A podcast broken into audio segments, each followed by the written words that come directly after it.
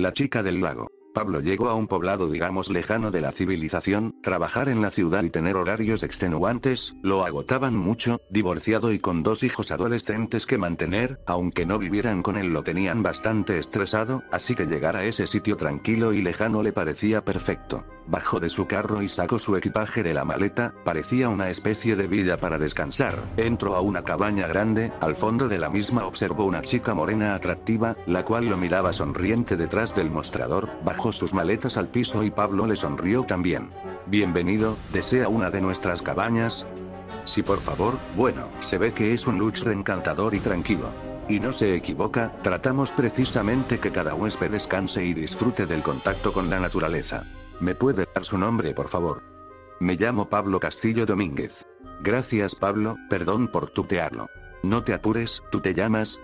Mica a tus órdenes, Pablo, esta es la llave de tu cabaña, para que te instales.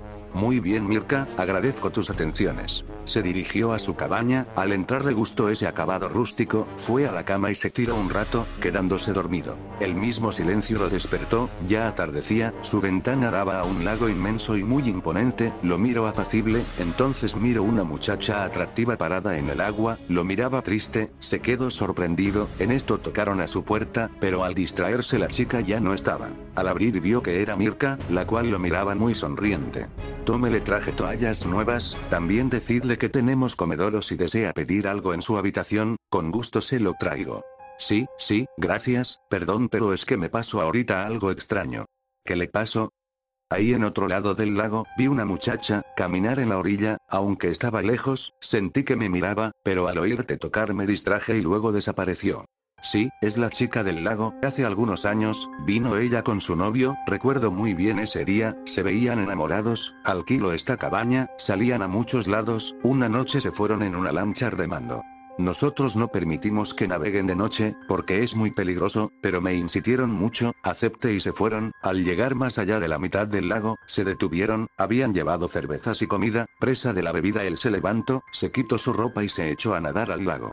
Habían bebido mucho, en no salía, la chica empezó a gritar, ya que ella no sabía nadar, atrapada en pánico se metió al agua, yo fui rápido en una lancha con motor, que uso para emergencias, al no verlos llamé al 911, ambos perecieron.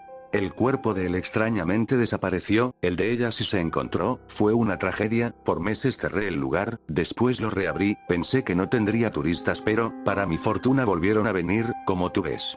Al pasar los meses, una tarde uno de mis ayudantes regresó muy espantado del lago, yo no entendía qué le pasaba, solo decía que al llevar a unos turistas al otro lado, miro una mujer como la que describes.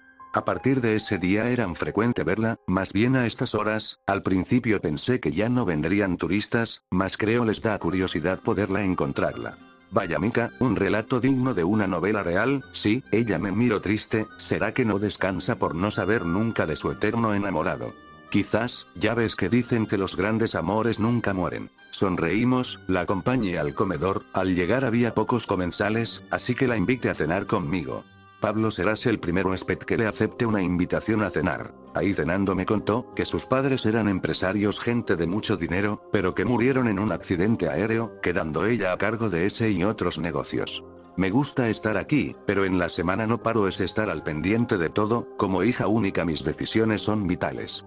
Bueno Mirka, yo soy contador, me dedico a asesorar y llevar auditorías a empresas, así que cuídate de mí a menos que me des un buen soborno y te deje tranquila con tus impuestos. Reímos y seguimos así, sin darnos cuenta nos dieron las 12 de la madrugada, ella me acompañó de regreso a mi habitación, nuestras miradas denotaban química y algo más, sin mediar nos besamos, hasta que su celular nos interrumpió. ¿Ves? No tengo tiempo para mí, pero me aceptas una invitación a comer al otro lado del lago, los domingos es cuando yo me tomo mi único día libre, ¿qué dices? Hoy es viernes.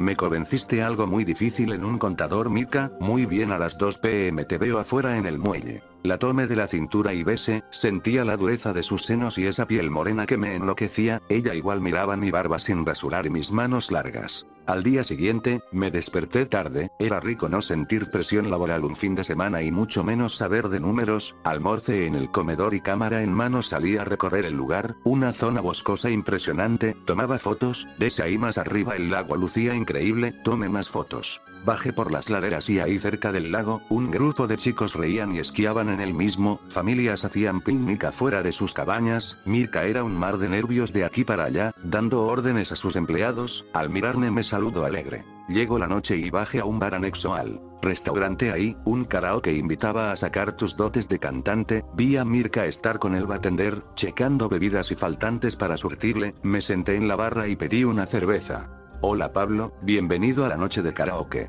Si veo que está muy bueno esto, pero yo ni en la regadera canto. Mirándome maliciosa Mirka, me tomo de la mano y me llevo junto a ella al centro del lugar, tomo los micrófonos y al ritmo de los hombres G, con la canción Devuélveme a mi chica hice un ridículo terrible, junto con ella, de ahí seguimos con otras más, hasta que yo bastante avergonzado por mi nula voz musical regresé a la barra con ella. Eres un cero Pablo, como sea ser segunda voz te salvo de quedar peor. Te dije que era malísimo. Se sentó a mi lado, me miró y besó muy intensa, al tiempo que me susurraba al oído. Tú esta noche serás mi desestrés corazón. Ya más de madrugada, fuimos a mi habitación, Mirka llevaba una blusa negra escotada y un pantalón vaquero oscuro, resaltando sus curvas, al entrarse encaramó en mí, la poseía sin control, al desnudarnos, ella se metía en mí. Me ofrecía su piel, yo absorto la amé, sin saber que afuera esa chica del lago miraba dolida esa escena pasional. Al despertar Mirka no estaba, me dejó una nota en la cual me vería en el muelle, tal como habíamos acordado. Llegué puntual, iba de bermudas y tenis de tela frescos, mis gafas y llevé unas cervezas, al rato llegó ella con un short corto y una blusa ombliguera, fascinado se veía única. Me abrazo y beso largamente, olía a perfume de rosa suave y fresca. Abordamos la lancha y se inició el recorrido, era una belleza única, Mirka no dejaba de besarme, su respuesta era la dureza de sus senos, yo me perdía en su cuello y nuca, éramos dos enamorados pasionales. Al llegar buscamos un lugar cercano, sacamos lo que llevábamos, el sol caía fuerte, Mirka sacó el bloqueador, me puso y le puse, hasta que ambos corrimos y nos sumergimos en el agua, hacíamos competencias de ver quién llegaba primero a mitad del lago y de regreso. Cansados y ya con hambre regresamos a nuestro sitio para comer, beber cervezas, en esa zona no teníamos turistas cercanos, aún así nos internamos un poco más. Nos dormimos un rato, al despertar el clima de torno frío, nos vestimos y fuimos a nuestro lugar ahí sacamos unas chamarras, la lancha vendría en dos horas, extrañamente, se nubló y empezó a llover, nos atajamos en unos árboles grandes. Como a unos 50 metros de nosotros, emergió la chica del lago, Mirka pegó un grito, su mirada era de muerte, se dirigió a ella y la sujetó del cuello empezando a ahorcarla con fuerza, yo la liberé de ella. Entonces la chica fue contra mí, quiso hacer lo mismo, al caer de espaldas vi que un esqueleto estaba ahí, no había duda que era ese chico muerto, aventé ese espectro y tomé de la mano a Mirka, aterrados corrimos al ver que la lancha llegó por nosotros, saliendo del lugar. Mirka lloraba abrazada a mí, llegamos al muelle y fuimos a mi habitación, estábamos sin habla, ante un hecho aterrador. Al día siguiente, un padre fue a bendecir esa zona donde aparecía, aunque Mirka y yo sabíamos que la chica del lago, siempre estaría ahí acechando eternamente el lugar.